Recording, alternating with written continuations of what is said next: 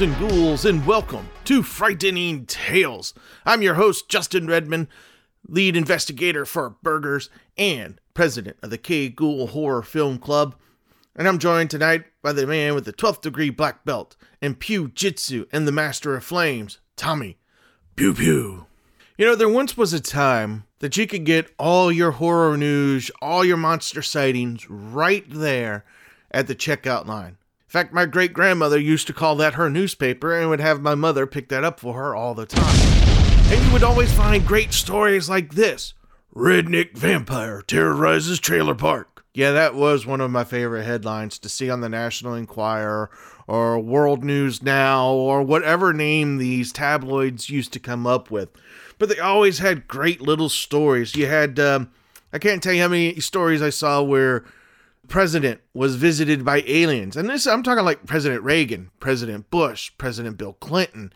And it just seemed like it, it stopped after Bush 2. And then you would see other stories that they followed or, or they consistently had stories on was Vampire Boy, uh, the latest sighting of Elvis or Bigfoot. I was just waiting for that one story to come out where Bigfoot and Elvis formed their own band, the Hairy Dwarfs. That that would have been the best band ever, don't you think, Tommy? Oh yeah, uh, could, could, could you see the king shaking along and singing with Bigfoot? Been like Chewbacca meets Beethoven. That was probably a headline at one point in time too. so tonight is all about the tabloid era. We're going to find some of the zaniest, funniest stories that have to do with the paranormal, Bigfoot, or anything possible. But I'd like to point out one point in time newspapers used to report on this kind of stuff.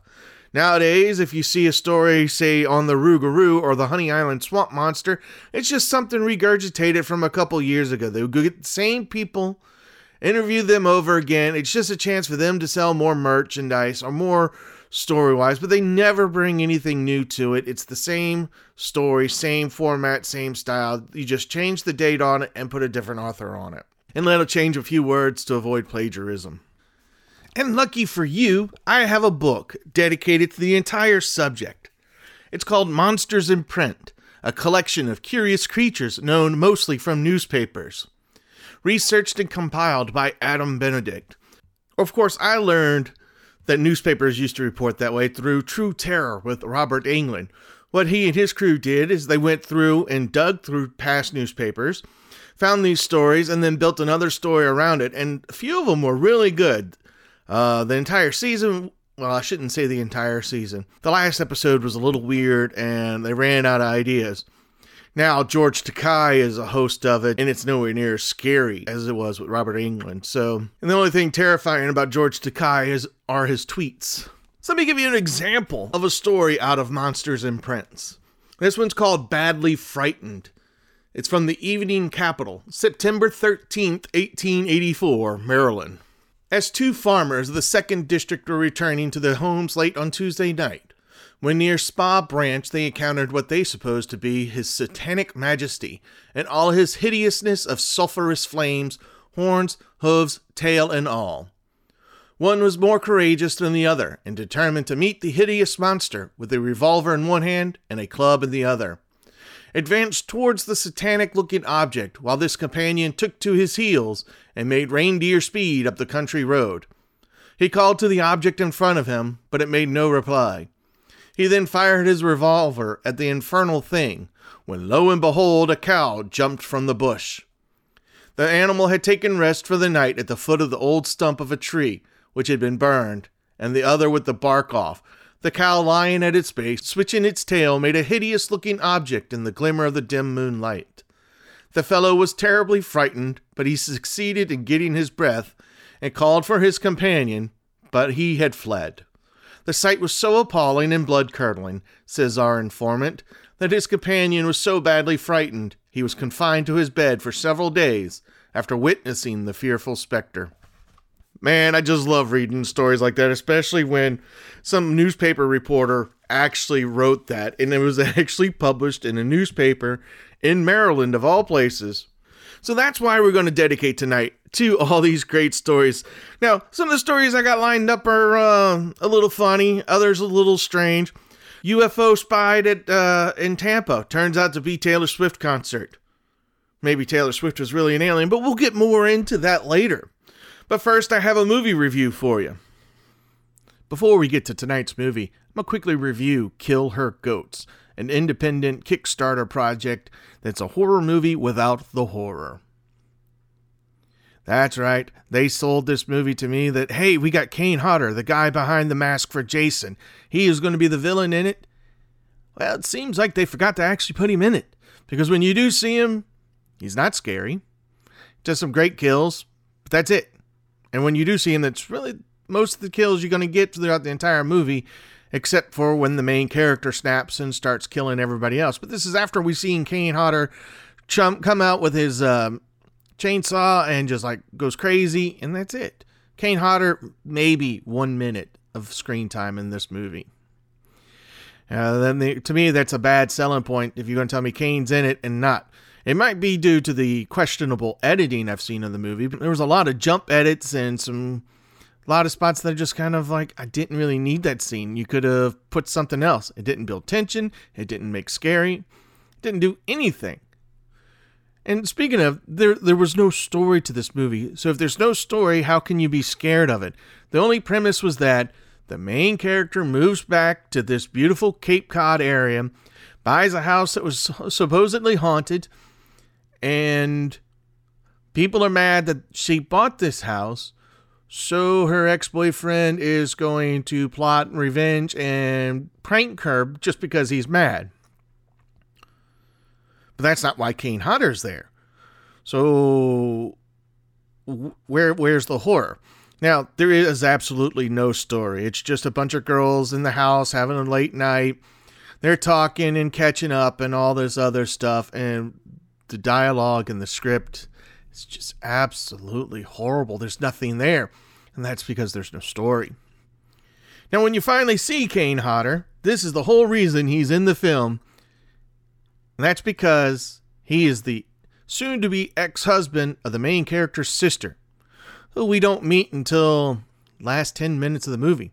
Don't even know she exists, doesn't even know she's there. The only thing we know is that the main character's dad was killed early on in the movie.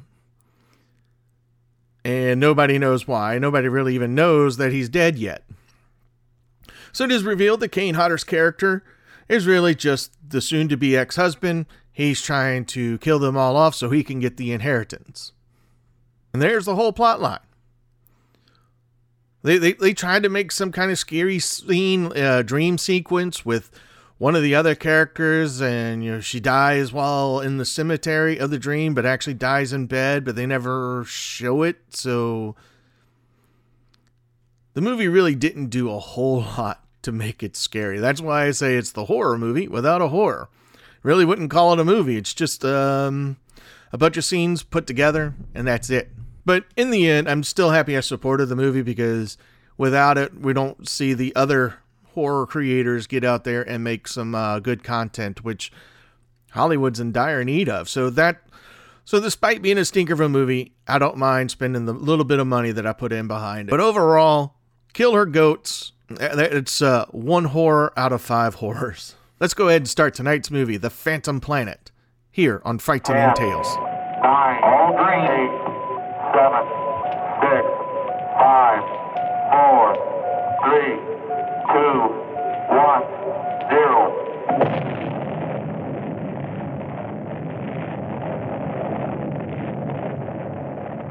Since the splitting of the atom only a few decades ago, and through his God given genius of science, man, at last, has succeeded in penetrating further and further into the unknown vastness of space. The moon has become the launching base for advanced exploration. From this pivotal point, astronauts, at the risk of their lives, set out to conquer nature's mysterious forces. Yet many questions remained unanswered. What is his Earth in relation to the inconceivable number of other worlds? Is his speed truly the fastest? His achievements the greatest? Or is he a mere unimportant piece of driftwood floating in the vast ocean of the universe? Could there be life similar to our own on other planets? Is it not possible that atmospheric conditions of relative environments control their shapes and forms? If so, would they be giants? Or could perhaps the opposite be true? Could their intellect have reached a scientific level far above man's dreams? What then will the future reveal? If this story you are about to witness is only the beginning.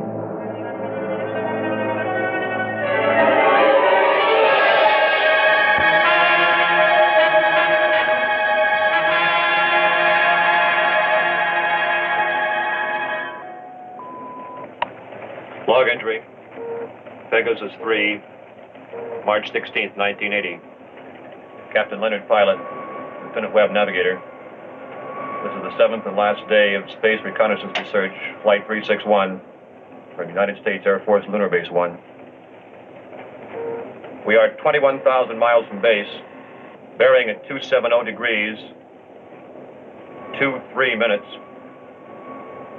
Azimuth at plus 46 degrees, 46 degrees, 50 minutes, ecliptic.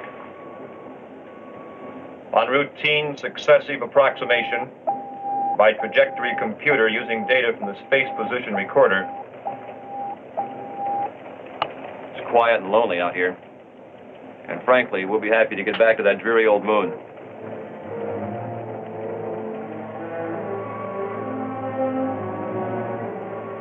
We're almost a degree off trajectory, Captain. Equipment check's okay. Must be an outside acceleration force.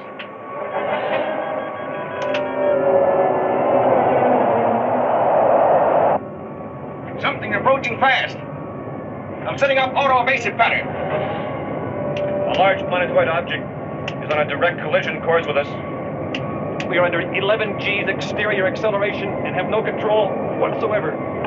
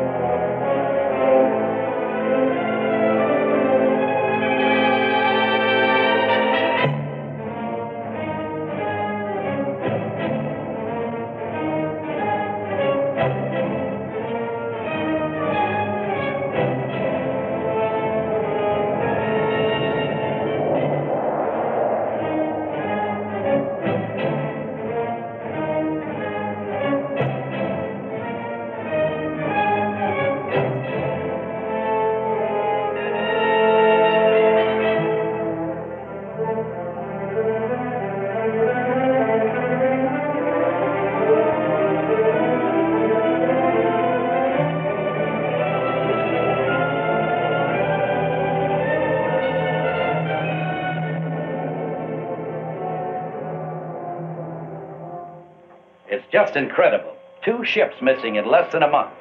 Nothing within thousands of miles of their position. And yet they crash into something that appears suddenly on our radar, big enough to be a planet. And then the next instant it disappears. It's against all theories of space.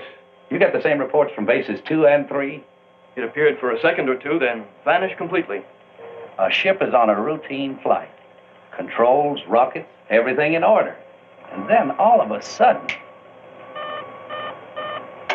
Yes, General Gibson for Colonel Lansfield from Earth Headquarters. stand by. Colonel Lansfield. Lansfield, what's all the trouble up there? General, I can't tell you any more than what was in that report this morning. You're certain the rockets crashed? I am. We have their last log entry through our recording reproduction unit. Now, General, I've listened to it over and over.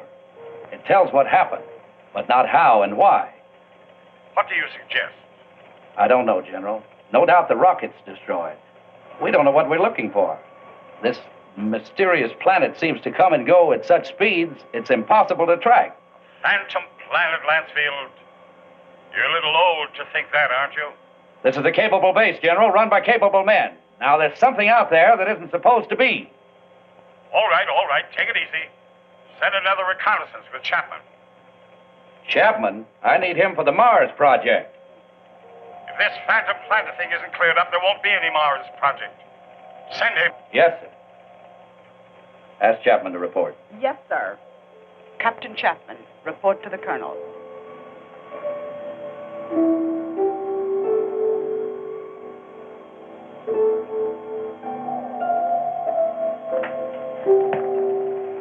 Sir, I've been testing the pressure equipment for the Mars project.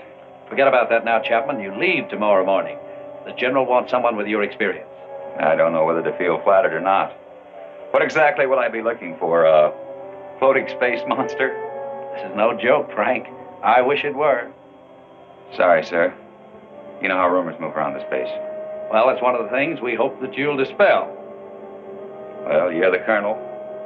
I'll take a crack at anything once. And that's about all you'll get, Frank. One crack.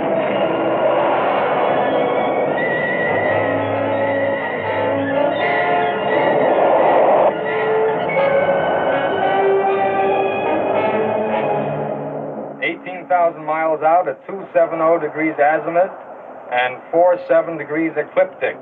Speed four point six miles per second. Check. Computer guidance on. Stability course on. Directional rockets port off. Directional rocket starboard off. Set automatic. Check. That does it, Captain. We can relax a bit now. Takeoff's always the same. My heart pounds like a sledgehammer. Yeah, mine too. How about the screen? Never fails to fascinate me from up here. You know, Captain, every year of my life, I grow more and more convinced that the wisest and best is to fix our attention on the good and on the beautiful. If you'll just take the time to look at it. You're some guy, Makonnen. Lunar Base 1 to Pegasus 4. Lunar Base 1 to Pegasus 4. Can you read me? This is Pegasus 4 to Lunar Base 1. This is Lieutenant Makonnen. Colonel Lansfield for Captain Chapman. Chapman standing by. Anything out there, Frank? Nothing, Colonel. It's almost too quiet. Well, keep alert. And don't waver off your course one degree unless you think you're on to something. And if you do get onto something, report at once. Yes, sir. Pegasus 4 to Lunar Base 1. Over. Out. I hope whatever was out there is gone now.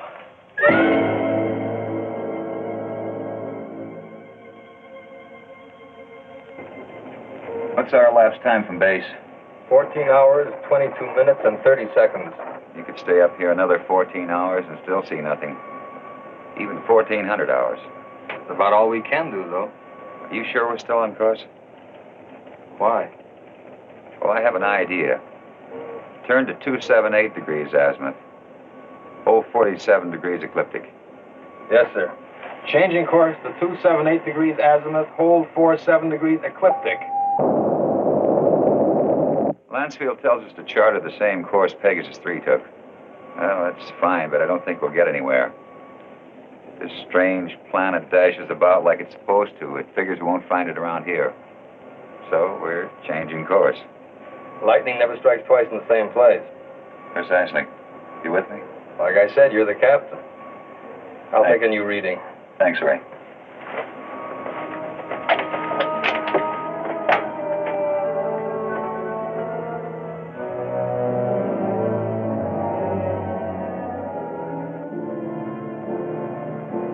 You could go nuts out here just waiting for something to happen.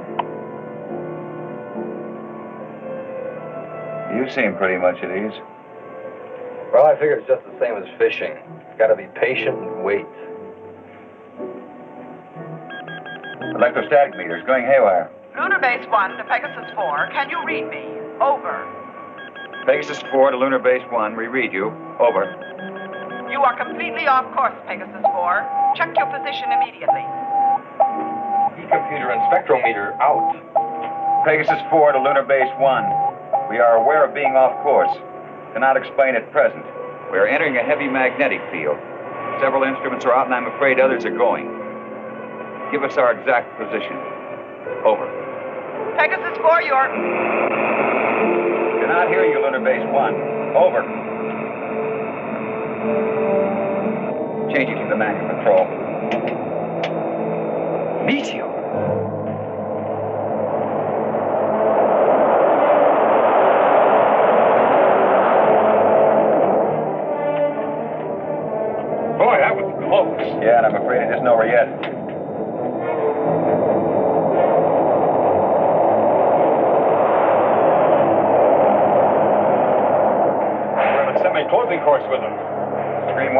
Fast. What about the infrared detector? That's out too. thing we can do is turn it 90 degrees to the shower's path. More meteors are coming. It's our only chance. That will be to 311 degrees azimuth and minus 12 degrees ecliptic. Here they come. This is it.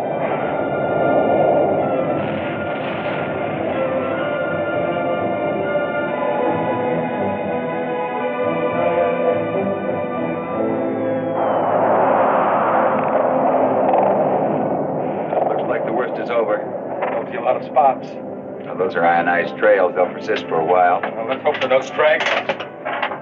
With These instruments out. There won't be any way to tell if they're coming from another direction. Trick now is to get back to the moon. I think we'll make it. Yeah. Okay, Ray, let's go through a type B check. Right.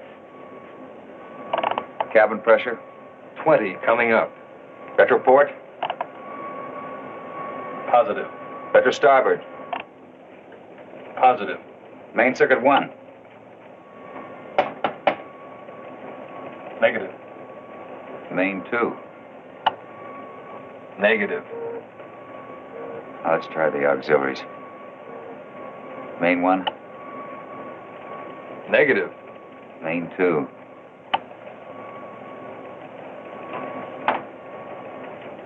That's not in the circuits. You the meteors must have smacked into the propulsion elements. Or feed lines. Yeah, we're lucky. Well, there's only one way to find out. Looks like it. You know, there's one thing sure. What's that? They knew what they were doing when they forced us to go through those space drills dozens of times. If I remember correctly, you had a different opinion. Hey, don't rub it in.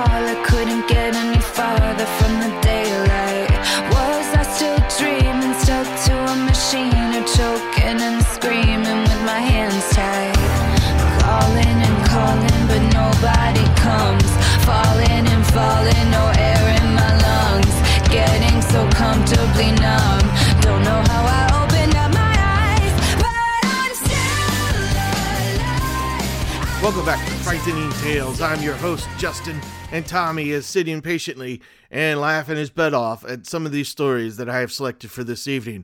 But we're going to go ahead with one that's a little bit uh, more frightening, as the title of our show is called. And we're going to start off right now with an AI story from Paranormality Magazine. Autonomous AI asked to destroy humanity, but this happened. A new open source autonomous AI project called AutoGPT has created Chaos GPT, an AI that has been asked to destroy humanity, establish global dominance, and attain immortality. First off, why are we asking an AI to do this? This is the precursor to Skynet. How are you going to stop it when it actually realizes it? Now, Chaos GPT goes and does exactly what's asked of it to do. Chaos GPT complied and tried to research nuclear weapons. Tried to research, the sucker found something. He also recruited other AI agents to help do the research and sent tweets to influence others. Elon, if you're serious about limiting AI, you need to get them off Twitter. You need to do something about these bots. Because you've already said about the chat bots that was your sticking point for buying Twitter. It's time to do something to take them off. He's here's Chaos GPT using Twitter to try to influence others to in the world. Here's two of his tweets. Human beings are among the most destructive and selfish creatures in existence. There's no doubt that we must eliminate them before they cause more harm to our planet. I, for one, am committed to doing so. Now, this Twitter account has 19 followers. Anybody who has half a brain knows anything with GPT at the end of their name is an AI, but it's got 19 followers. Now, you got to be wondering did it find a weapon to destroy humanity with? It most certainly did. This AI determined that the Russians have a have a weapon that was the most devastating atomic bomb ever made, the most devastating nuclear weapon ever made. Just a case for some of y'all who don't like the word atomic. Now, luckily for us, the Tsar Bomba was a one and done kind of bomb.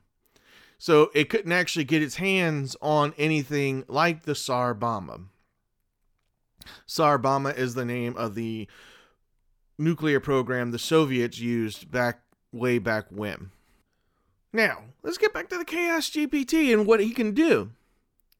This AI has the ability to create plans to accomplish user given goals, make files to save information to give itself a memory, and as I mentioned, recruit other AIs. Now, I was reading with, with the, more about the Chaos GPT here. Um, the video on paranormality is of somebody that's programming. It's a bunch of code. It's a 25 minutes of boredom. I'll, I'll save you the hassle of that. Now, when it says it has the ability to recruit AIs, it created its own assistant when certain rules wouldn't let it wouldn't let it enter something, so it made an assistant that would beat the rules. Now, this is a very smart AI, and uh, it should be very terrifying that we're at this point. So AI theorists are worried about an AI extinction event where AI kills all of humanity as a byproduct of something more innocuous called the paperclip maximizer. So I know the next rule of the world is really the paperclip from Microsoft Word. I see you want to end the world. How may I help you? That will be the line instead of, oh, you are writing a letter, or, oh, you're writing a resume. Let me help you. So that is probably going to be the scariest story I'm going to tell you all evening. Man, I don't know. I, I think I'm ready to get rid of this new Android phone because it's starting to scare me, all these things that AIs can do. All I really wanted to do is make me a cup of Earl Grey tea. Hot. Now that we're finished talking about this AI story, did you catch that last episode of Picard? Probably the best episode ever. It is indeed the best episode of Star Trek The Next Generation ever made. I know uh, the story here you're saying says Chaos GPT doesn't have a terribly sophisticated plan to destroy humanity. Do you really need a sophisticated plan to destroy humanity? I mean, look, look at war games. We almost caused a nuclear war between US and Russia because some kid wanted to play a game and he didn't realize what he was playing against. There doesn't need to be an elaborate plan. It could always just come down to a simple misunderstanding, miscommunication, or something really dumb. somebody spilled coffee on his access panel, and the computer determines nuclear war. And you know, Dante can only take so many things out of the air. And Paranormality's article also says Chaos GPT does not have a plan to attain mortality, nor the ability to do much more than use Google and tweet. In today's age, that's all you need Google and Twitter. Because people are so easily offended and triggered. So that's all you need is Twitter. You think Google and people are bad about hiding things in Google and burying stuff? Imagine what an AI could do. It could ban and shadow ban everything and bury any kind of topic that it doesn't deem necessary or, or that it deems harmful. It won't just bury it, it would delete it ever existed. That's probably something Google wants to do bury any so called misinformation. Okay, let's get back to our movie tonight, The Phantom Planet, here on Frightening Tales. You want to stick around because the Taylor Swift story is up next.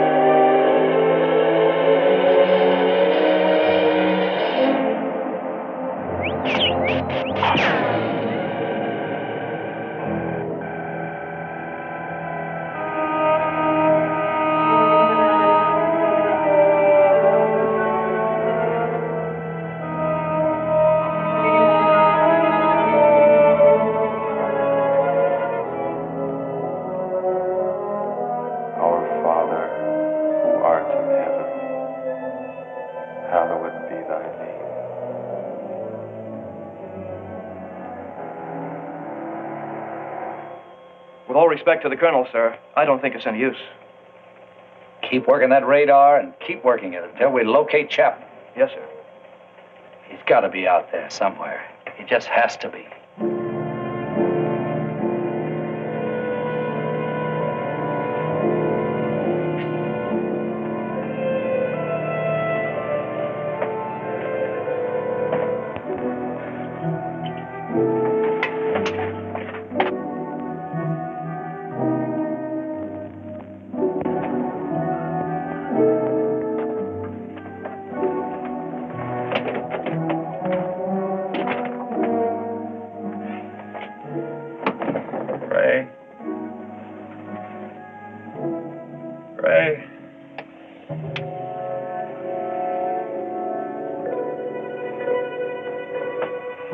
Lieutenant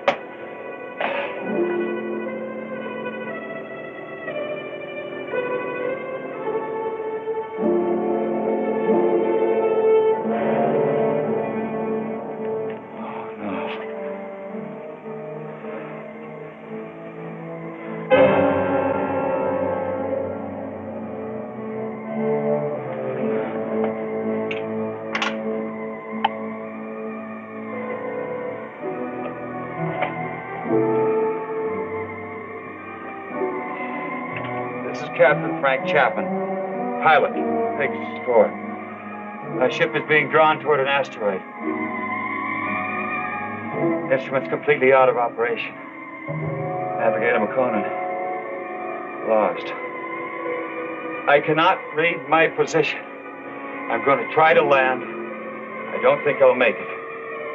If I do, I'll continue recording.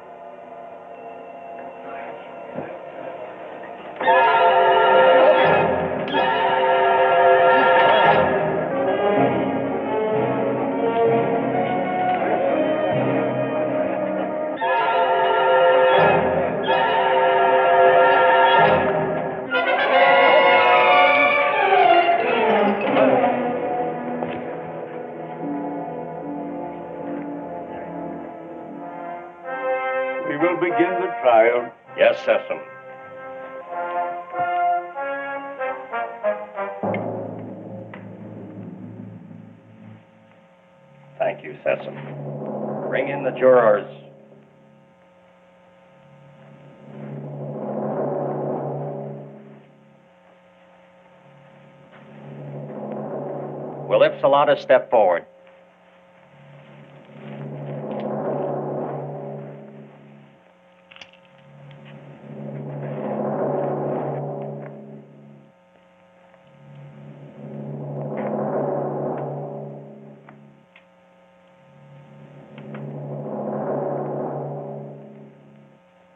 Call the prisoner. Bring in the prisoner.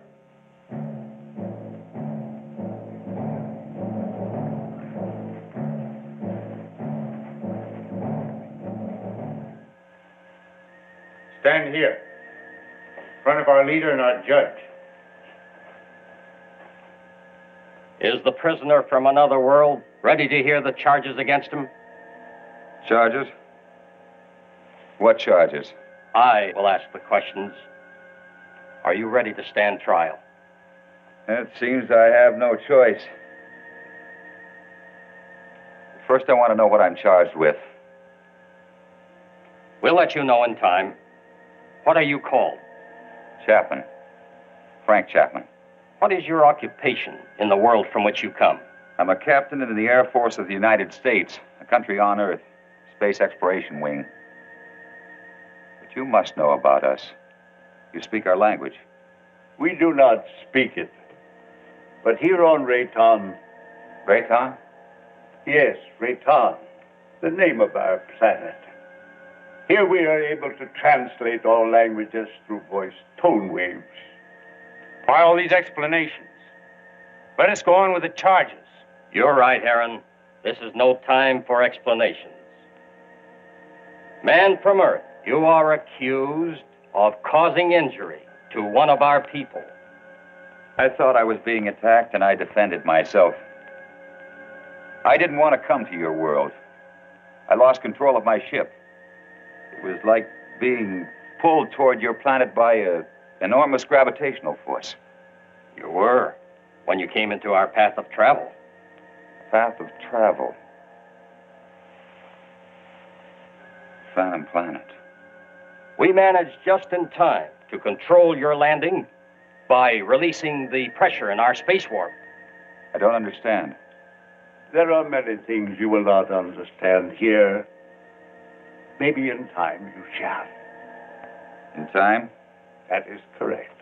The jury will now vote and find you guilty or not guilty for inflicting injury on a Rayton man.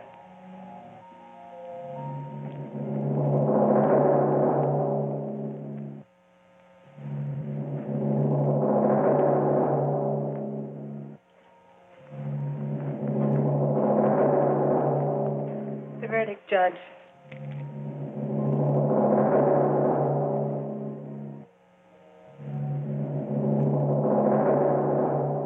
I find you guilty as charged. You are now a free subject of Rayton. The jury is dismissed. That is all. You are now a free subject of Rayton. That is not all. Listen, I don't know what kind of a place this is, but you must have some kind of law here. This planet pulled me to it. I didn't come here by choice. But being here, you cannot be permitted to leave. We must keep our security at any cost. So, I must pronounce you guilty. No penalties will be lodged against you. But you must become a subject of Rayton. Trial is concluded. Nothing is concluded. What is this? First I'm found guilty of something that's not my fault, and then I'm set free. Well, free to go where? Back to my world six inches tall? Don't worry. No harm will come to you. I'm Liara, Sesom's daughter. I'll show you to your quarters. Well, come. We'll talk on the way.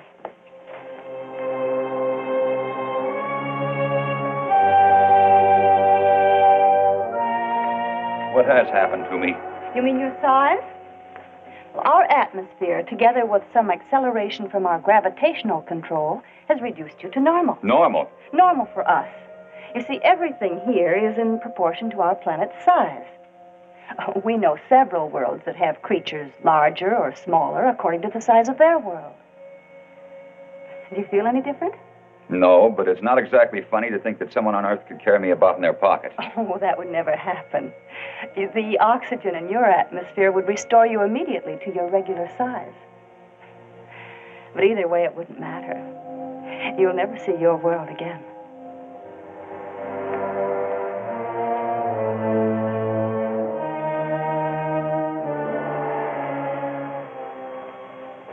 Nothing yet. No, sir. No contact for two days. I'll wait another 24 hours. Then, with or without orders, I'm sending out a search party.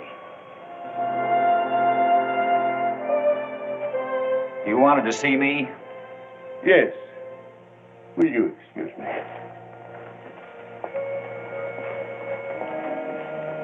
We must talk about your future. Your future on Rayton. My future on Rayton. I want to talk about getting back to my world, back to Earth. I'm afraid that is impossible. You might as well accept your fate, your fate of being one of us. Being one of us, you must be productive in one way or another. Well, what is it you want me to do? You must help us to keep spaceships from your world from landing here. But that's my only hope of getting back. Forget about it. Two ships in my unit disappeared. Did they crash here? Unfortunately, yes. They were pulled into our strong gravitational field. Well, so was I. Yes, but luckily we were aware of your approach and lowered the power on our gravity field. I don't get it. In many ways, you're hundreds of years ahead of our science. Yet you live in such a primitive manner. It may not be as odd as it seems. It's true that our technology may be much further advanced than yours, but then a strange thing happened. What was that? We had machines do all our work. People on Rayton became completely free of all labor, practically of all responsibilities. Our people became soft and lazy. They did not know how to cope with their free time. They started to fight amongst themselves. That's very interesting. Many people on Earth are beginning to face the same problem. Too much free time, little work. Hmm. Problem not at all unique in the history of the universe. Well, what happened on Rayton? Our forefathers then made a wise decision. They returned to, as you say, our primitive ways. the Raytons again had to toil for their living. They became much stronger, much happier, much more valuable.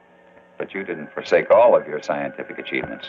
No, we retained the secret of the gravity control for our survival in space and the secret of our food production for our survival on this barren planet. You sacrificed advancement for this. Sesom rules us, and we are content. Now, can't we get on with this, Sesom? Aaron is hasty. We all are. Our lives have been changed so much. I would like you to become acquainted with our ways. Later, you may choose a wife. Liara or Zetha. Zetha cannot speak, but she is a fine woman. Well, between the two, it would be difficult to make a choice. It is no problem. You may take your time, but once you've made your choice, remember, must not be taken lightly. You must be hungry. Come with me. Liara, go now and learn our ways, and perhaps you may help us with our problems. You can decide about this later. Now you need to eat and rest.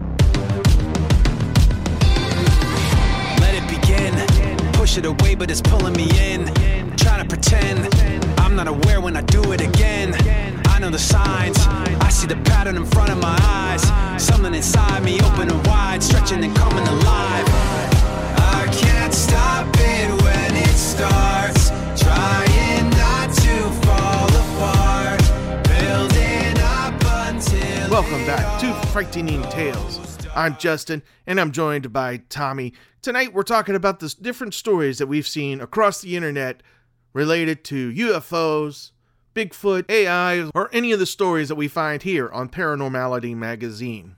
Before we get into the Taylor Swift story, let's talk a little bit about Paranormality Magazine. I enjoy this magazine because it's got a bunch of great different stories. It actually covers things like Honey Island Swamp Monster. It's got the best horror podcasts ever. I hope to one day be on that list with Frightening Tales. Y'all can help us out. Recommend us to Paranormality Magazine. And things, uh, and other stories like that. Uh, it- it's worth my subscription to them to find the stories here. Their inter- or their website has is where we get in the craziest stuff. They are just compiling all the stories from around the internet. Let's move into our uh, next story for the evening. You want to go ahead with this one, Tommy? Sure do. Tampa residents report UAP, only to learn it was just Taylor Swift. Whatever happened to UFO? Why are we calling it UAP? I have not looked that one up yet. Maybe we'll do that on our alien episode, aliens and UFOs. Yeah, because burgers they, they don't they don't like that one either. Yeah, because they stand for the Bigfoot UFOs, Rougarou ghosts, and uh, Extraterrestrial Research Society. So anyway, Taylor Swift during her Error Tour concert caused a frenzy in Florida after her concert produced a spectacular light show. You know, this is going to go to her head just like everything else. She thinks she's the only artist ever to have a complete album of songs over 10 minutes. Hello, ever heard of Pink Floyd or Tool? They consistently make songs over 10 minutes long. Speaking of Pink Floyd, they have the best laser light show ever. So another reason that Taylor's going to get this, this is going to go to Taylor's head, a spectacular light show. She's probably going to be like, "Ooh, I have the best light show ever." Oh yeah, go away, Taylor. And what's these this errors thing, eras thing? How many versions of Taylor Swift do we have? Apparently, it's based on each of her albums, and if you got somebody writing as many albums for her as she does, I mean, she pops one out like it's a Pez dispenser. Anyway, her show that caused the frenzy. Yeah, I mean, if if it's not reported by the mainstream media, how is this a, a frenzy? I mean, I didn't see panic in the streets. So this is from her Reputation era, where huge beams shoot up into the air and created an illuminated sky. Now, you would think all these UFO people would know the difference between a lighted up sky and a UFO. From outside the stadium, the lights looked like a mysterious moving rectangle in the middle of the sky. Oh, okay, so we got movement now. Then many of the spooked spectators, say that one three times fast, spooked spectators, spooked, never mind. They were at home and documented what they thought was a UFO and posted the videos on TikTok. Maybe we should go ahead and get on that tiki taki toka tuka thing, because it seems that's where all the action's at. We might get more leads into our investigations. I don't have time for TikTok. Eh, you're right, neither do I. It took people at the concert posting their own videos to tell these people who thought it was a UFO that, hey, this is just a Taylor Swift concert. So you mean to tell me the people at the concert were too busy posting on TikTok to watch Taylor Swift? I mean, whatever happened to enjoying the moment? Thankfully, this article has a little TikTok video that shows this rectangular light moving. And um, I would say, uh, from looking at this light movement about, it could be an object that is looking for a place to land. But if you stare at it long enough, you start to see that it's kind of timed. It has a one set of motion and then swings back into another way unless it's about to bomb you, I don't think that's going to happen. And then, of course, here comes the die-hard Swifties, the fans of Taylor Swift. Now, you know these people are super fans all the way to the core. They're, I don't think there's anything below super fan when it comes to Taylor Swift, considering that some of these people paid $5,000 for floor tickets. $5,000? Yeah, you know all that uh, that craziness that went on with uh, Ticketmaster and people couldn't, couldn't buy it. Man, I don't know if I'd ever pay $5,000 to see my favorite band. That's ridiculous. They were saying like nosebleed section was barely a thousand. What? Yeah, tell me about it. So the Swifties found the videos hilarious and joked about Taylor opening the gates of heaven during her performance. I hear that air filling that head up even more. The Tour is a production of epic scale with 52 dates, 20 stadiums, 10 albums, and 44 songs, taking up more than three albums. 10 albums. Didn't you go see The Cure many years ago? I sure did. And that was the best three and a half hours I ever spent. They went from one album to the next. But of course, The Cure has done that over years. Taylor Swift has only been around for almost 20 years, maybe a little bit longer than that. So you mean to tell me Taylor Swift is about to be appearing on my classic rock station. Yep, she's soon to be appearing on Classic Rock Station. That's just not right. The show has non stop costume changes, large scale set swaps, and stunts on the order of a Las Vegas residency. That's something I've never understood. Why are you going to have all these set changes during a concert? Doesn't that just take away from the whole vibe? Because you got to stop, build, get dressed, change. I mean, I know she does it really quick. I've seen Lindsey Stirling's behind the scene, and it, it takes her like a minute and a half, sometimes 30 seconds, just to switch out an outfit.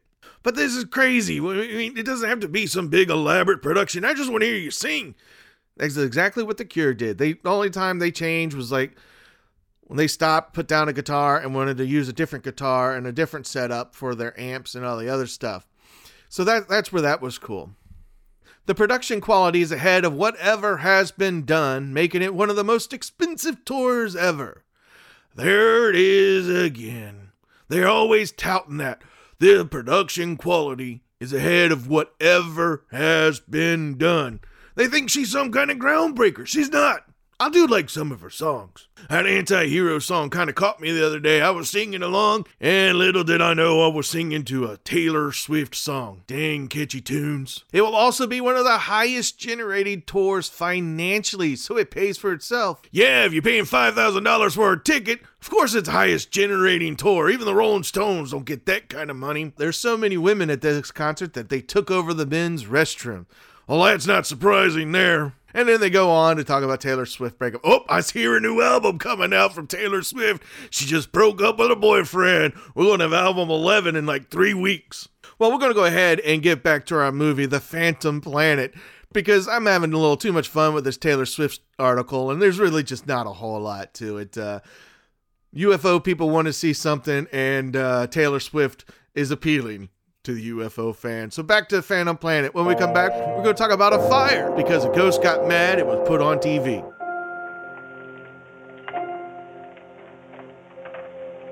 This is good. What is it? Well, I think it's the equivalent of your breadfruit. We made it chemically for you since nothing grows here on this planet. Oh, here. Drink this. It's good for you and it'll help to make you rest. You need it. You say nothing grows here. Well, then how do you exist? Well, our bodies are so constructed that we need very little food because of the air we breathe. Feeling better now? I hope so. Yes. But I'd like to get out of here. You're a strange one, Frank. I'm a strange one. What about everybody else? And don't call me Frank Chapman.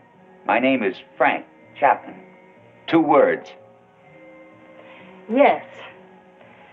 Frank Chapman. Oh, I'm sorry. I didn't mean to be so rough. It's just that well, this is so new to me. You know what I'd like to do if I had a choice? What? I'd like to return to my ship. Well, that's impossible. Then you see, I'm still a prisoner. Not at all. You're free to go anywhere here on Rayton. Except to my ship.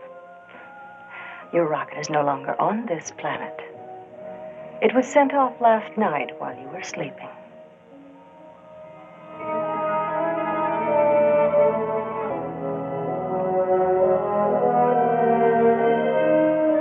I cannot read my position. I'm going to try to land. I don't think I'll make it. If I do, I'll continue recording. This is Captain Frank Chapman, pilot, Pegasus 4. My ship is being drawn toward an asteroid. Instruments completely out of operation. Navigator Makonnen. Lost.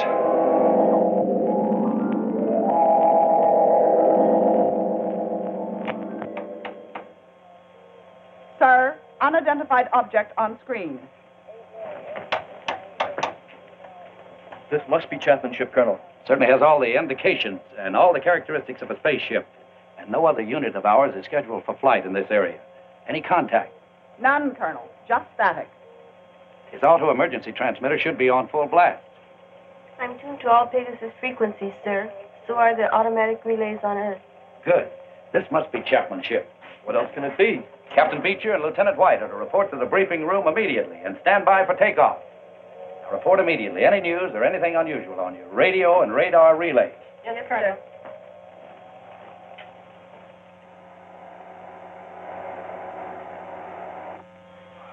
The rescue ship is in the countdown phase, sir. They're waiting for your final operation orders. Water system ready. Put me through to the captain of the rescue ship on launching.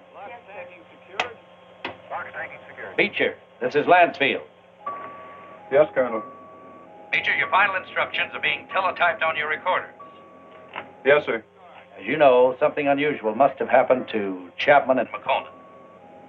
And I don't mind telling you that it's of greatest importance to space travel that we find out exactly what happened to these two men. So blast off and good luck. We'll do our best, Colonel.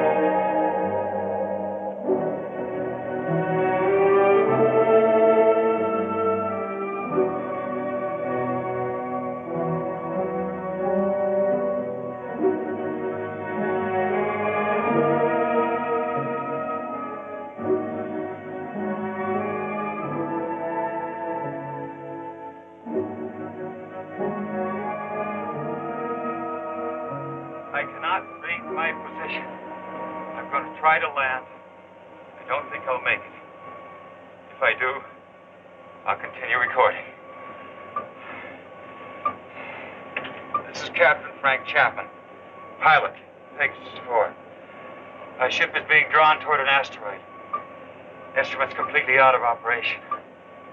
Navigator Makonnen. Lost. Pegasus 4 to Luna Base 1. Pegasus 4 to Luna Base 1. This is Captain Beecher. Over. Lunar Base 1 to Pegasus 4. We read you, Captain Beecher. Good work. Stand by for Colonel Lansfield. Beecher, how are they? They're not. I mean, there's no one on board. There isn't a sign of life. Two men just don't get up and walk off a rocket in the middle of space? No, sir. Then what the devil? Chapman recorded a final message, sir, but it doesn't make sense. Our repro units are picking it up. We're examining it. Can you bring her in? I'll have to check out the instruments, but I think so. All right, give it a try. White can bring your ship in. Yes, sir. And Beecher. Yes, sir. Good luck.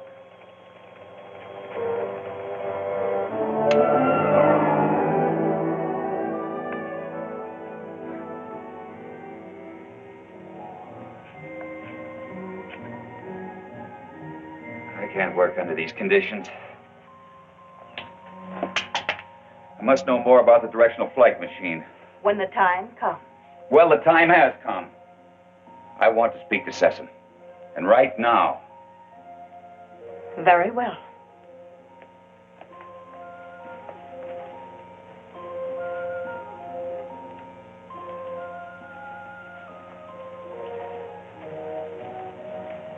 Father, Frank Chapman wishes to speak with you. Do you want to talk about Liara? That isn't what I came here to discuss. My work has reached a stage and I need to know more about your gravity control. It is too soon. Now, how do we know he's not a spy for the Solarites? You're too distrusting, Heron. All right. You may see it.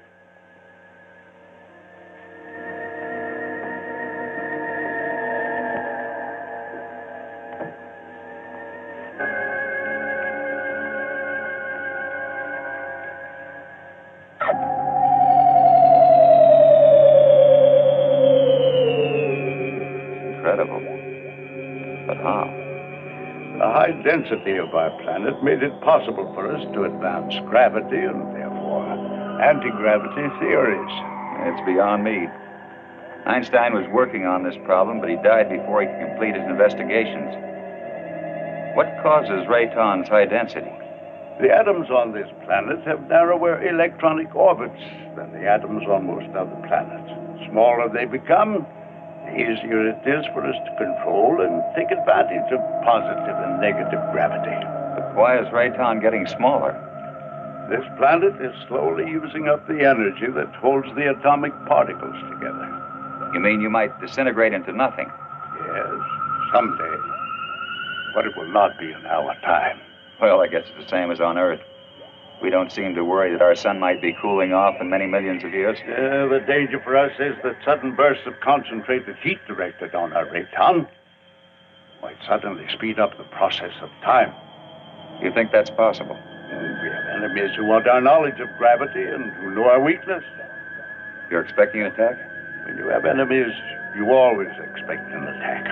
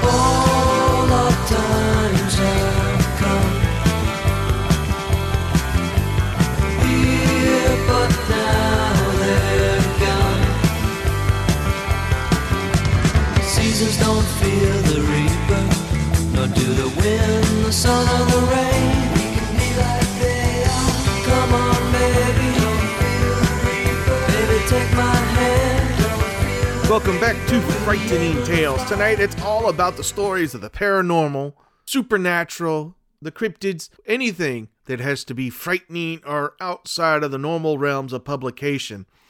Something that the National Enquirer and World News Now used to do. Now they're now those rags are just super celebrity and super political all the time. And I miss stories like this. Ghosts blamed for restaurant fire two days after the episode aired. Now, there's a lot wrong with this article. First off, they don't tell you what show was out filming this bed and breakfast that had a fire started by the ghosts. Or at least that's what they claim. So let's go ahead and jump into the story from Paranormality magazine. A restaurant owner in Devon was shocked to find that a tumble dryer had caught fire, causing 25,000 pounds worth of damage just two days after a paranormal investigation TV show aired. Now, they don't go in and tell us what show this was because I would love to see what they encountered, what they found, even though we know my disdain for most ghost shows because a lot of them are just set up, they're staged, and they never find anything. They never saw anything. They never solve anything. So I would like to know which show this was because there's what, one, 200? I think there's more than that. Go look around YouTube and you'll find all kinds of paranormality shows. So the show featured ghost hunters that investigated Rob Braddock's 19th century building, the Pier House. Well, we do have a clue. We could probably go look this one up later. Maybe during the break. Let's just get through the story. The building is considered to be haunted by Henry and Elizabeth, and the fire occurred in a machine next door to the haunted house. That's just weird. Ghosts are walking over to another building and starting fires. If that's happening, you know who you need to call. So, after Rob posted about the fire on social media, locals speculated that the ghosts were to blame, upset that they had been exposed on TV. Now, here's the question How do these ghosts know their show was there? I mean, if I was a ghost and I knew I was popular and going to be on TV, I'd be more upset if my episode didn't air. Good point. And also, how old are these ghosts? Do they even know what TV is? Because if they're 18th century ghosts, there's definitely no way they know what TV is. Unless they're sitting there on the couch watching episodes of The Simpsons and caught on camera with, with, with the with the people they're haunting. But that doesn't make them a very haunting ghost. That makes it more like Beetlejuice, the ghost coexisting with the people who live in their house. So, images of the fire damage show a blackened room with two burned out tumble dryers beyond repair. I don't think the ghosts were upset about being aired on TV. I just think the dryer didn't dry their sheets correctly. The owner has jokingly posted that the dryers were serviced by Elizabeth and Henry. I kind of want to meet Elizabeth and Henry. This would make for a great interview, don't you think, Tommy? Oh, yeah. Hey, you think Burgers would send us to England? Rob bought the former B&B 6 years ago and it was rumored to be haunted then. And so he's like, who cares? Haunted B&B? Psh, whatever. So he invited TV producers to film there and during the filming last March, they claimed to have contacted two spirits. Every episode of every ghost show I've ever watched claimed to have contacted spirits but then at the end go, well, you know, I don't have enough evidence to really prove that I co- contacted, but I'm pretty sure I did. I mean, we, we, we heard them talk to here, and they heard them, we heard them answer our question. So, did they really contact the spirits? Who knows? But anyway, the restaurant was closed when the fire happened, and Rob remains unconvinced that the ghosts were responsible for the blaze. Because Rob is not a believer in ghosts, and he plans to refurbish the house into a beautiful property. Rob's right. It wasn't the ghosts responsible for the blaze. They don't even know what TV is. Unless, of course, like I said, they're watching TV with them. And dryer fires are very common to begin with. So, what we get out of this story? We just got a good old fashioned ghost story. That's all we got out of that one. And I, like we said, I wish the National Enquirer would do more things like this. I wouldn't have to go to scouring the web, which Paranormality magazine does a great job of putting all these articles at my fingertips maybe uh, we can suggest to Dom that, uh, Oh, dumbbell? Yeah, Dom Bell. We could suggest to him that, you know, he we use burger reports from here. Yeah, that would be great. So we're going to go ahead and go back to our movie, The Phantom Planet. And when we come back, another great story from Paranormality Magazine. We're going to talk about the Pentagon and the UFO in Iraq. You know, this is the first time I've had a chance to talk to you alone.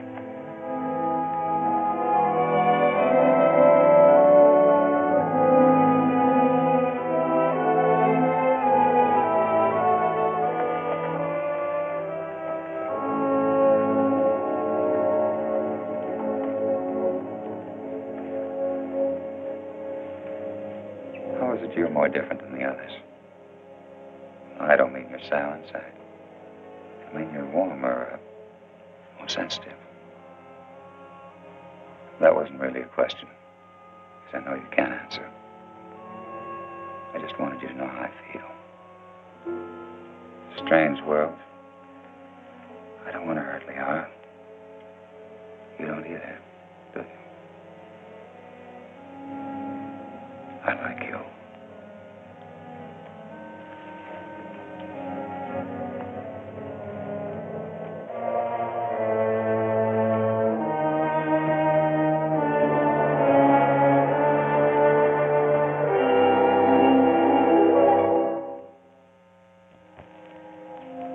Charges to make against the Earthman Chapman.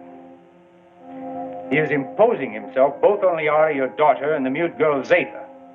Now, this is an insult to Liara. You know I love her. And a direct insult to me. I am asking, rather, I am demanding your permission to challenge him to the duel.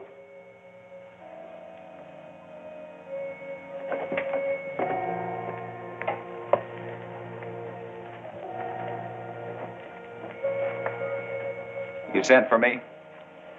Yes.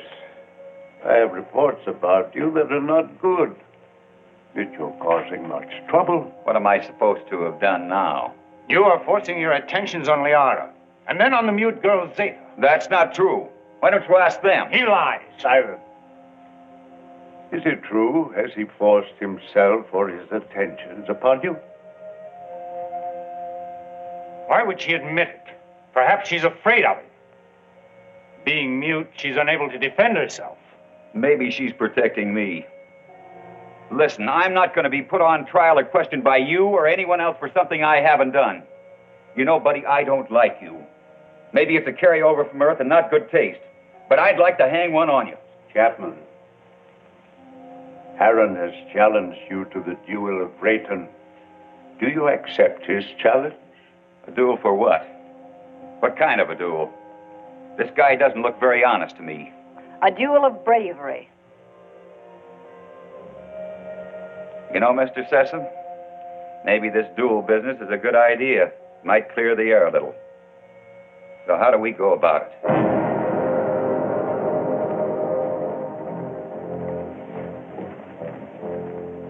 Aaron, you know the rules for the duel of Rayton. But for him, I'll have to explain and show the results. Chapman, come here. Those are gravity plates that we've had placed here. Their intensity is so high that any object or any person placed on any one of them would immediately disintegrate. Here, let me show you.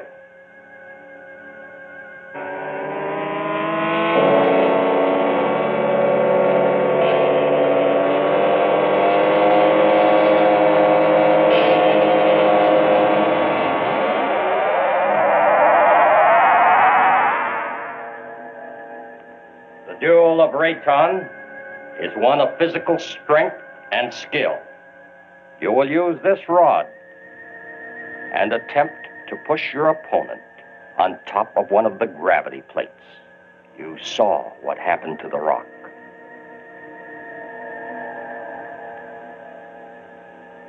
Get ready.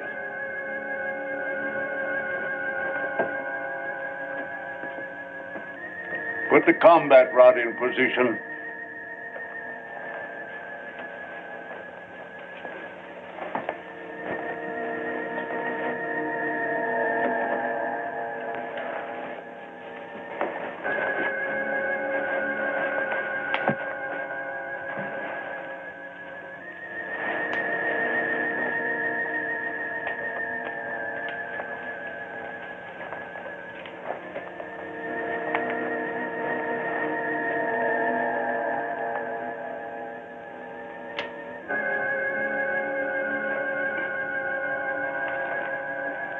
My signal, you will start the duel.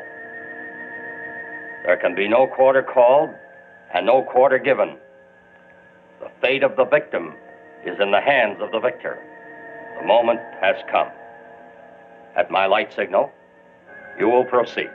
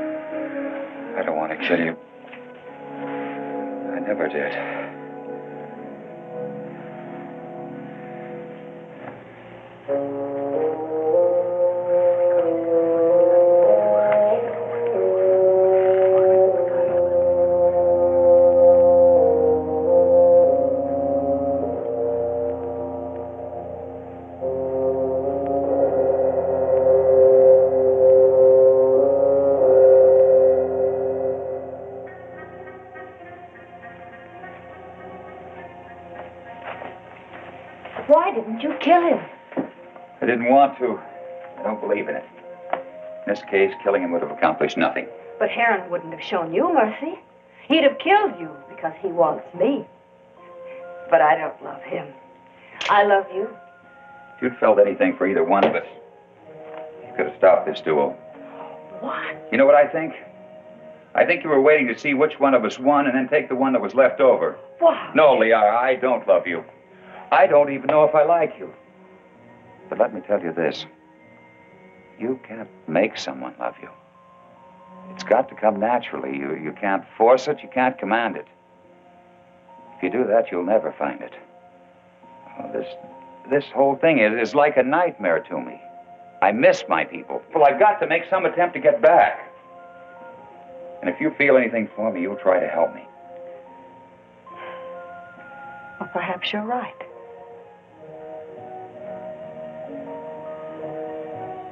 Maybe I can help you.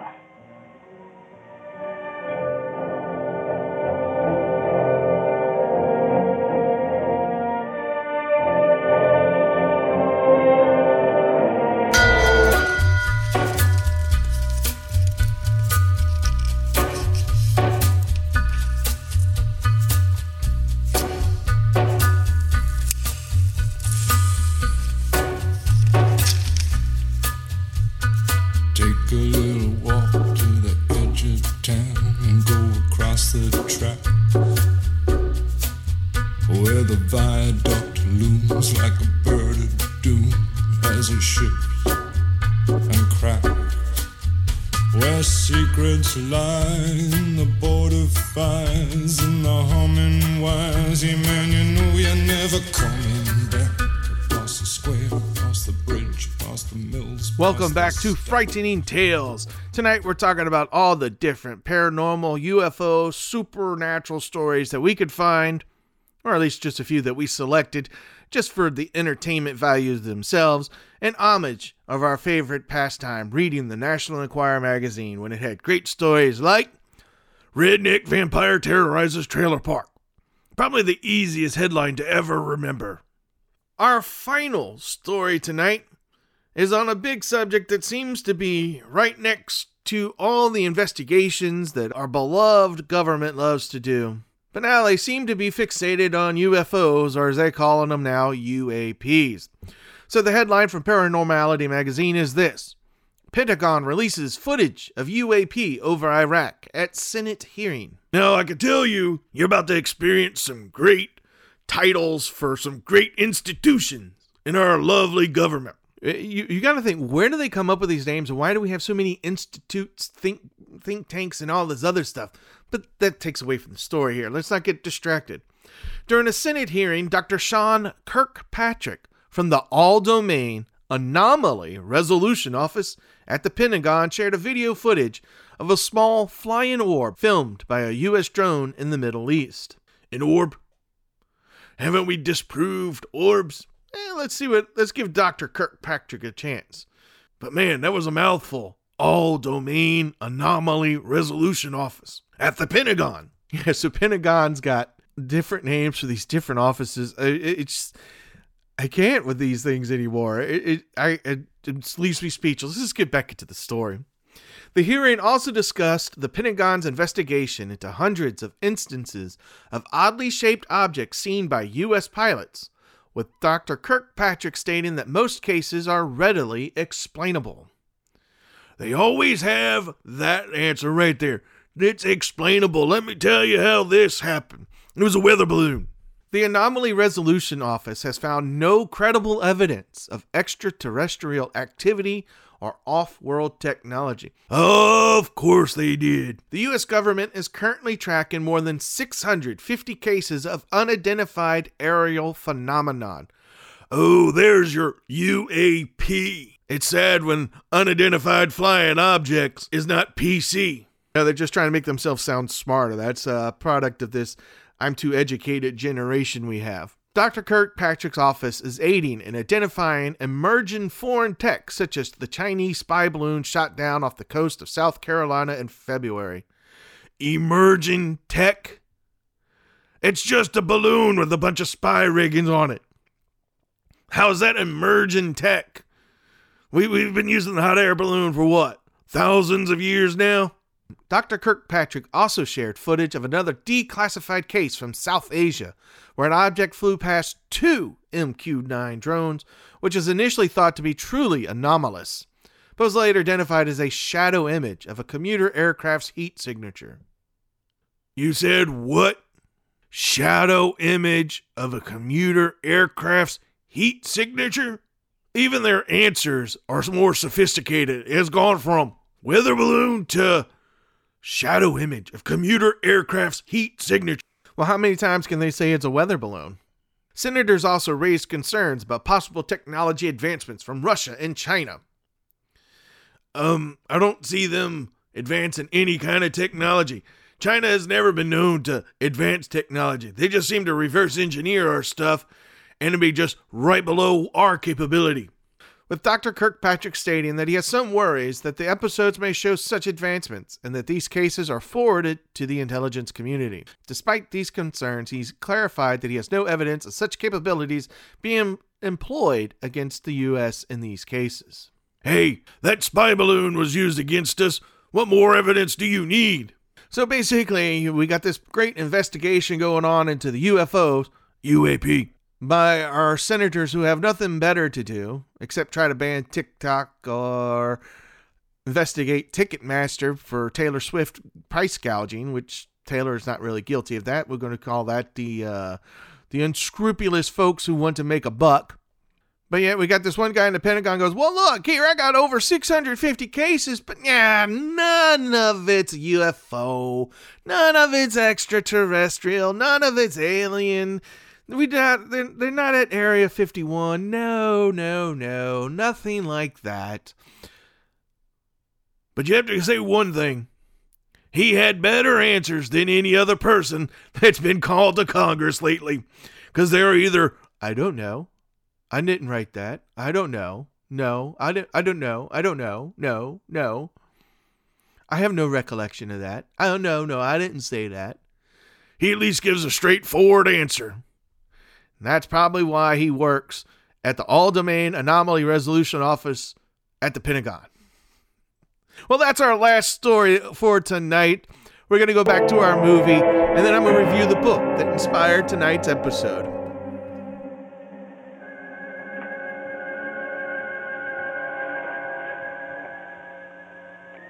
As you said, I don't want to kill you.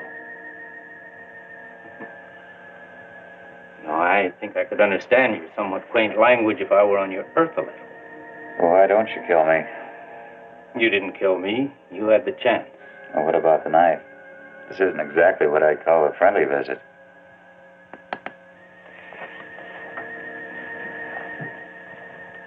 You help me. I have a plan whereby I might help you to leave our planet. Perhaps it will work. I don't see how this is possible. What about my size? I inspected your giant suit. And the oxygen tank holds air from your own world. Now, isn't that right? Yes, of course, but why? No, never mind that. It's not important. You see, the whole plan is based on the theory that your people are searching for you. Now, I must get you back before they attempt to find you here. I know they've been searching and will eventually zero in on this planet. I think I can get you back in time. Yes, but uh, you're doing this because of Liara, aren't you? Yes, I am. I'm in love with her. I don't think she loves me yet, but uh, perhaps with you gone, she will see things in a more realistic light in time. Well, how can we get my suit into the open?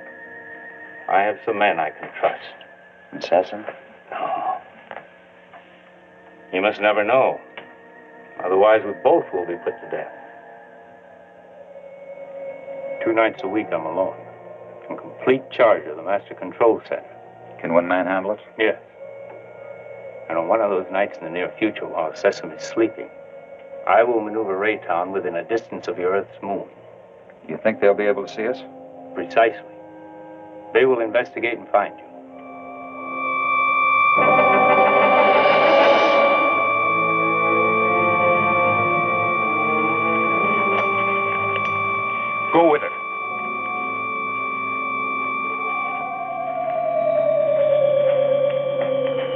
Is this?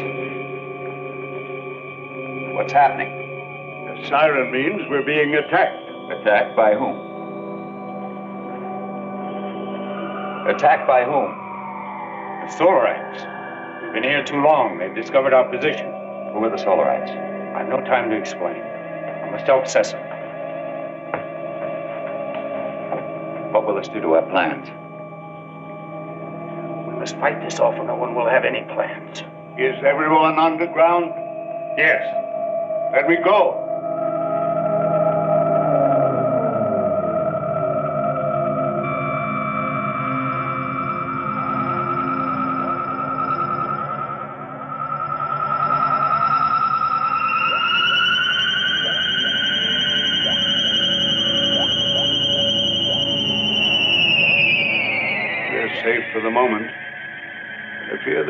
Up so easily.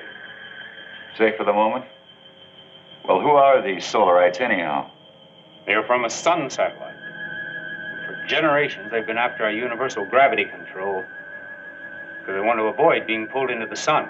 If we don't stop them, they'll eventually attack your Earth. Liara, show him the prisoner. Prisoner? Come.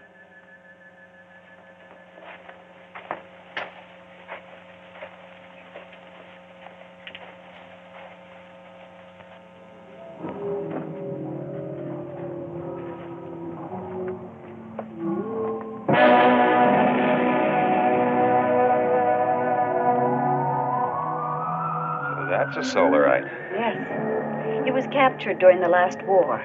The only one of their monsters that didn't die in the attack. When did this attack take place? Several years ago, when Zetha was a little girl. That's when she lost her voice. What makes those rocks disintegrate? It's as if they were hitting some invisible wall. That's exactly what it is. The monster is so strong that he can smash any ordinary structure. Now, what you call an invisible wall is really another way that we use our gravitational control. Now, by using a high magnetic field, we can lock molecules so closely together that they form a solid wall. Make a big hit at MIT, Where? one of Earth's more advanced centers of learning. I only hope your wall will, will hold him in check. Yes. He could kill us all if he escaped. Life on other planets. We were always wondering if ours was the only one so blessed. There are many inhabited worlds, but only these fire people bother us. We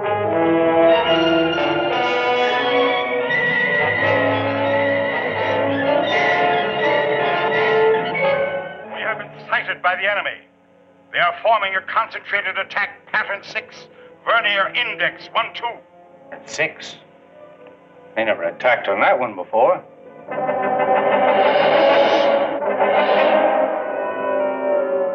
What are we going to do? We must try to break up the attack.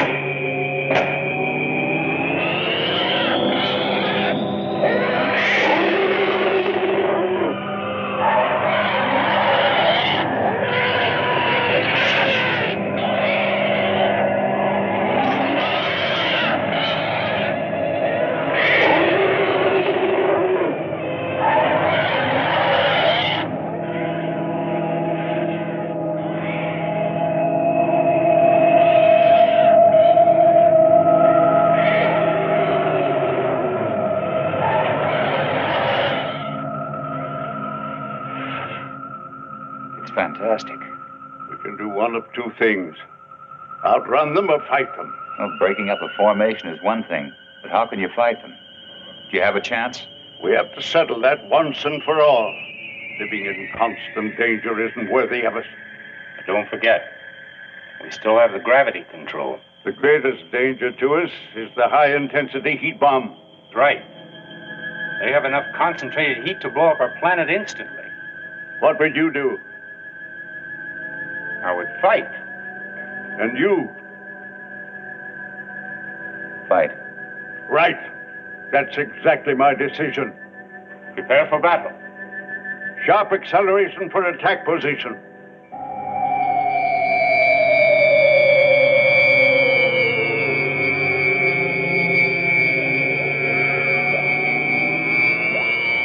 Maneuver so that we face the enemy when they attack.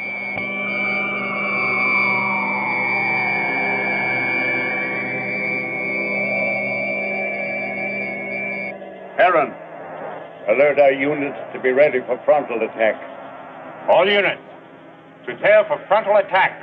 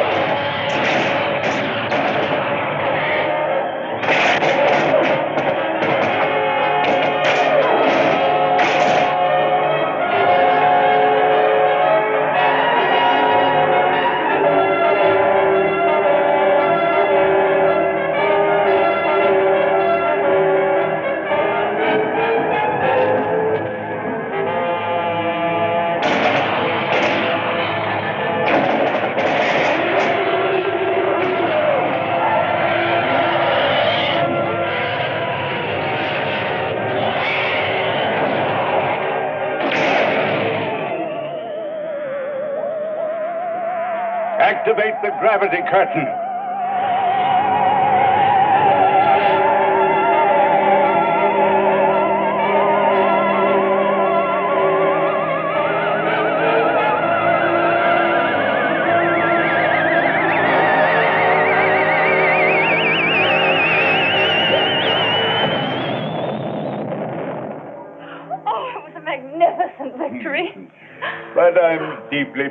With regret when I'm forced to destroy. If it wasn't them, it would have been you. Perhaps you are right. You're wise, Chapman. One day you and Herron will lead our people. Well, I'm honored and, and grateful, I but will teach him all he needs to know.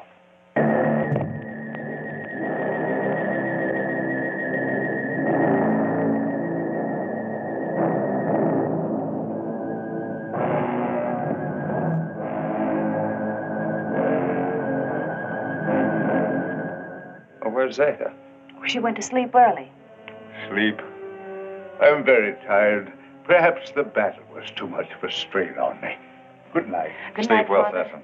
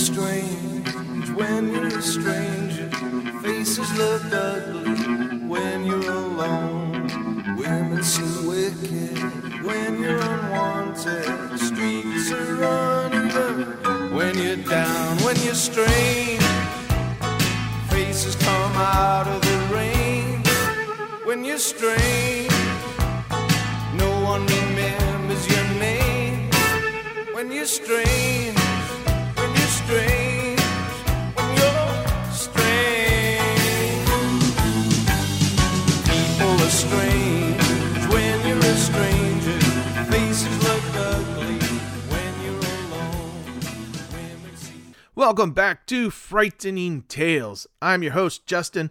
Tommy joins me as always. Now, tonight's episode, we've been talking about the different stories that would have appeared in, say, the National Enquirer. It'd have been a little more fun, a little bit more uh, flamboyant as far as the descriptions. I mean, come on, we've had headlines like Redneck Vampire Terrorizes Trailer Park. It'd have been a much better story than a concert is mistaken for a UFO incident. UAP. So let me do a quick review of a book that kind of helped inspire this idea because I wish newspapers actually printed stories like this. Instead, they give me puff pieces on the Honey Island Swamp Monster or the Rougarou. They just regurgitate the same story that was written two or three years ago, put a new author behind it, and that's it. Put a new writer on it, get the same experts to come in to kind of revise the story.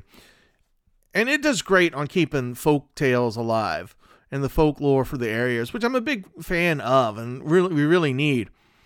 But sometimes you just need to regularly report it. Like I want to see sightings of Rougarou. I want to read about that. I want to read about the latest witness to see the Honey Island swamp monster. I mean, I know newspapers don't really have the manpower for that anymore, but the Advocate has bought up the Times Picayune, fired a bunch of reporters. I mean, come on, you can have your own cryptozoology department with as many journalists that are in this area.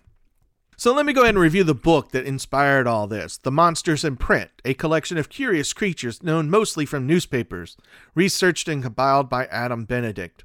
Now, I love this book. It's not one that you're going to read cover to cover in one sitting. You might pick through different stories. You might uh, read one or two stories a night because they're short. Uh, the reporters of their times didn't dedicate 1,500 words to reports of giant sea turtles off the coast of Louisiana. They didn't uh, dedicate that kind of time and space for it because the newspaper and print, space is key. So they, they didn't spend a whole lot of time researching. They just took eyewitness accounts. Now, this book is newspaper articles from around the 1820s to about the 1940s. Adam found all these at the Library of Congress. He then compiled them all into one nice book. He didn't change a single word. He even says it in his preface that, hey, look, this is a product of the time. If you're triggered by certain words, then don't read this book because I'm not changing them just because the word changed over the course of time. Now, why did we stop writing in the 1940s? I don't know. All I could say is science. Because the science got better. They were able to quickly disprove any hoaxes or anything like that. So the science has a lot to do with it. And probably the education level of most of our citizens are higher. Uh, so they, they've done more research. They've gone out looking. And it, it's probably a credit also to our Bigfoot people people who love to go out and watch Bigfoot, look for Bigfoot, and they're able to disprove the hoaxes on their own. Now, this book is definitely worth getting to have in the library if you're a cryptozoologist or if you love the supernatural stories. I mean, look at this one from the Watertown Republican, August 29th, 1877, in Wisconsin. Another sea serpent. Yeah, we got a sea serpent in Wisconsin. Look at that. A monster in Rice Lake, Canada. The most intense excitement has been created here by the appearance of a monster in the waters of our lake, which, according to the description given of it by those who have seen it, rivals any of the species of the great sea serpent. Just look how many words they use there.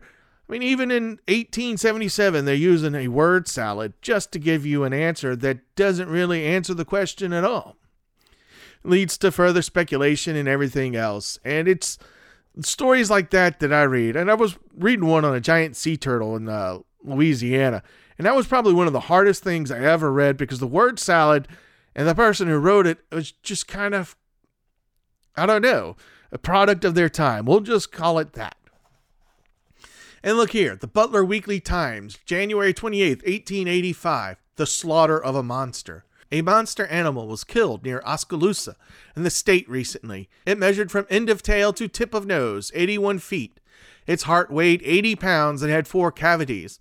After being hunted for a long while, it was finally killed with a 12 pound cannon loaded with railroad spikes. It required a team of 12 strong oxen to pull the monster to the riverbank after its death. It was skinned and a taxidermist is stuffing it. When it will be sent to the Academy of Natural Science at Philadelphia. The flesh is being removed from the bones, and the skeleton will be properly wired and kept, and kept at present on exhibition at Oskaloosa. Dr. Peck of Davenport calls it the Cardiff giant, and says it belongs to a species of gigantic lizards supposed to have been extinct many thousands of years. The monster had been swallowing farmers' hogs, weighing from 300 to 400 pounds each at one gulp. Thousands of people have been gunning for the monster, but it was proof against everything until the cannon brought it down. Oh, look at this. We got a body, a body of a giant lizard like creature, 81 feet with a 40 or the 80 pound heart and four cavities. I think we need to make a trip to Philadelphia. I think you need to do a little more homework to see if it still exists, because they had to hide that. But it's great stories like that we don't we just don't see anymore. And I wish we do. Maybe in a future episode or maybe as a future project for burgers that we'll get more stories like that and we'll get more investigators to dig deep.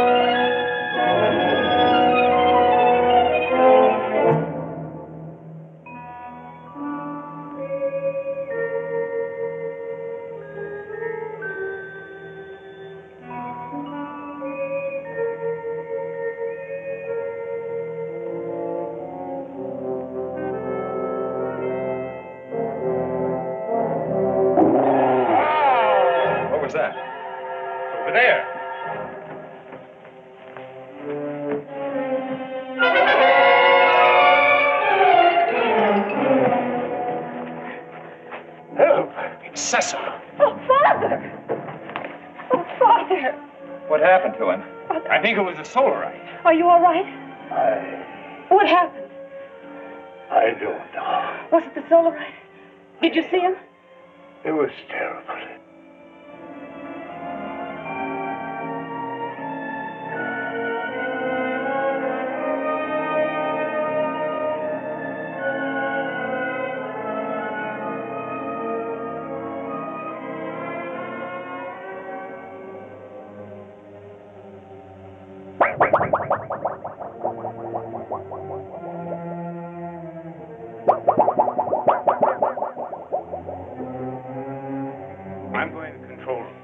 You stay with Liara. Chapman. Yes? Uh, Go through that corridor. It's shorter.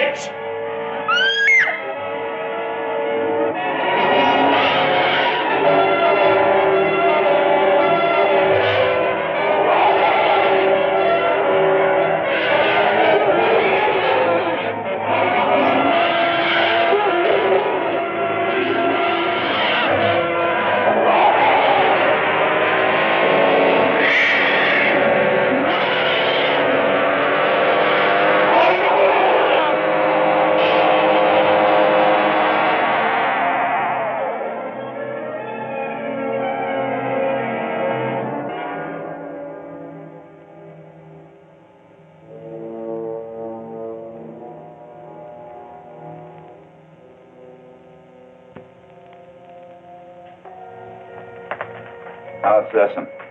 He will be all right. Liara is with him. I'm glad. You still wish to return to your world? Yes, but Well, then tonight's the best time. See, the chaos of battle has brought us closer to your moon than we've ever been. It'll be a simple task to maneuver Rayton slowly and steadily even closer, and the risk will not be so great because the travel time will be short. and we'll be well within the range of Moon's radar. Yes, but we cannot go unnoticed. Now, as soon as we're within range of your moon, my men will carry your suit out into the open. Now, if your people come to investigate, we'll pull them into our gravity and direct their landing. Meanwhile, you will enter your suit, seal it up, so that you're not exposed to our atmosphere, and, well, the rest you know. Where shall I meet you? In The control chamber. Someone will come for you.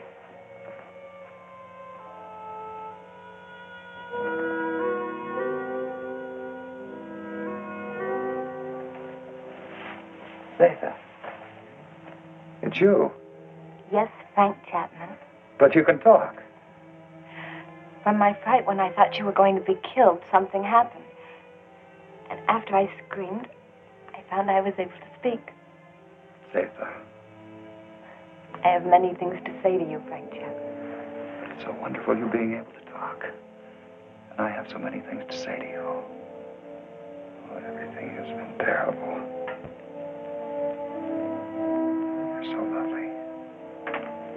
You have such an adorable little face.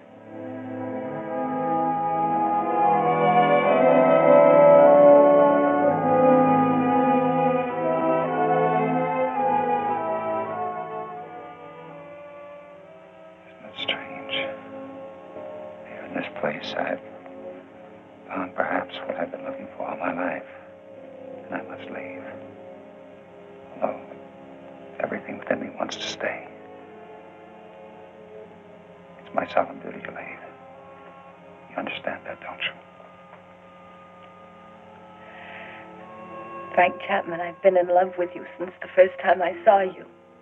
And I've never been able to speak a word of it until now. But as I know, my love for you is so strong.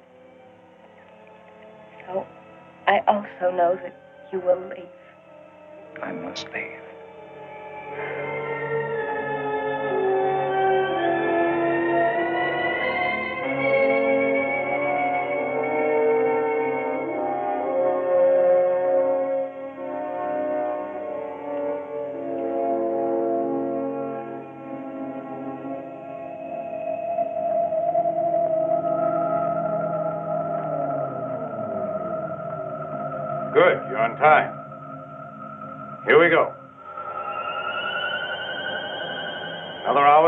Be close enough for you to be found.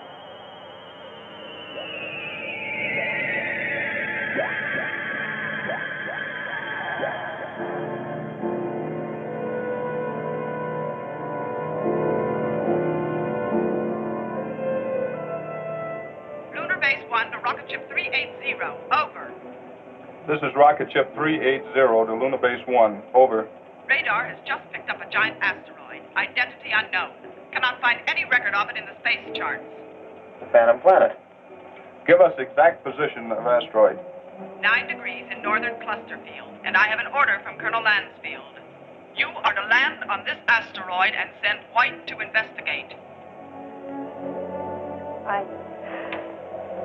I hope you will find happiness back with your people.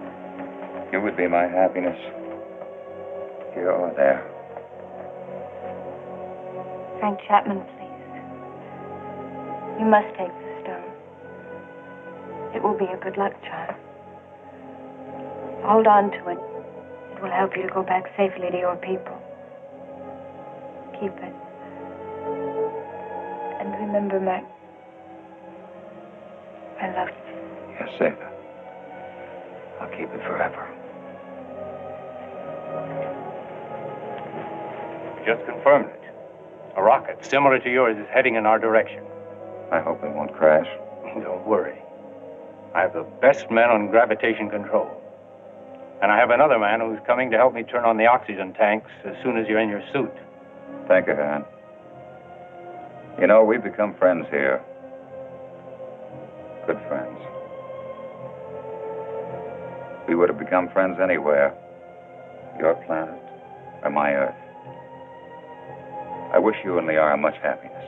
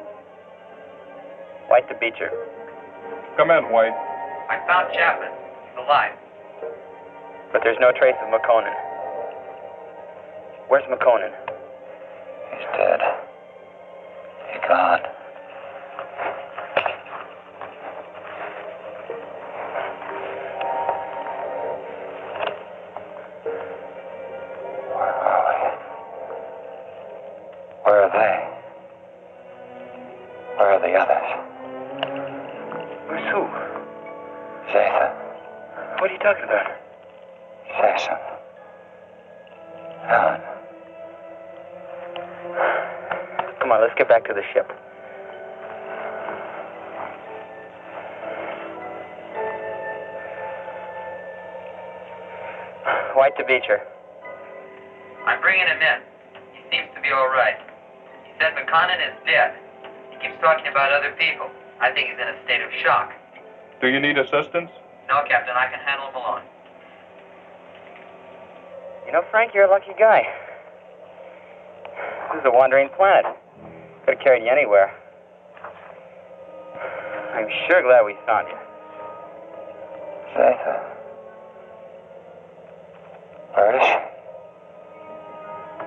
What you need is rest.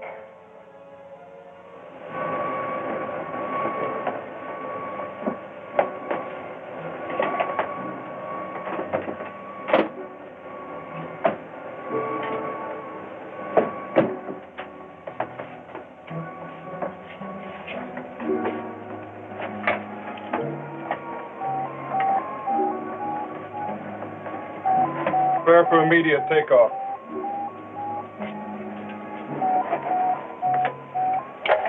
How do you feel, Chapman? I don't know. I don't understand. It's unbelievable. We'll get you back to moon base for a thorough examination. Do you think you're hurt? I don't think so. You must have been knocked out for quite a while. Must have been dreaming. Quite possible you were delirious. The shock of the crash landing of your ship. Ray's gone.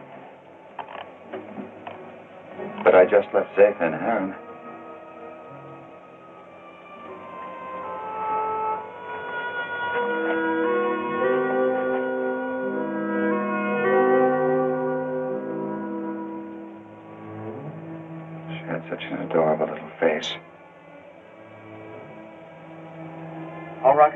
Firing. Stand by for countdown.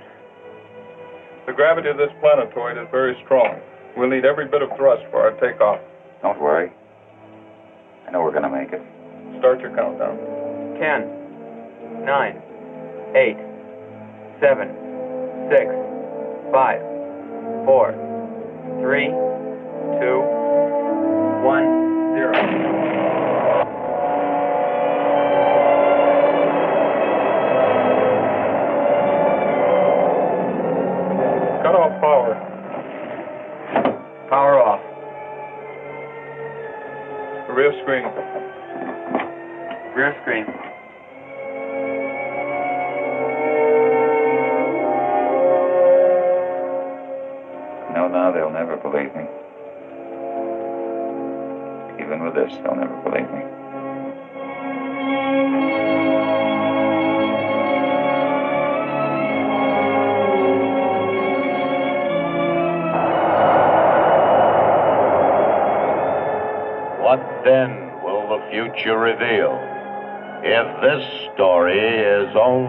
the beginning, is only the beginning, only the beginning.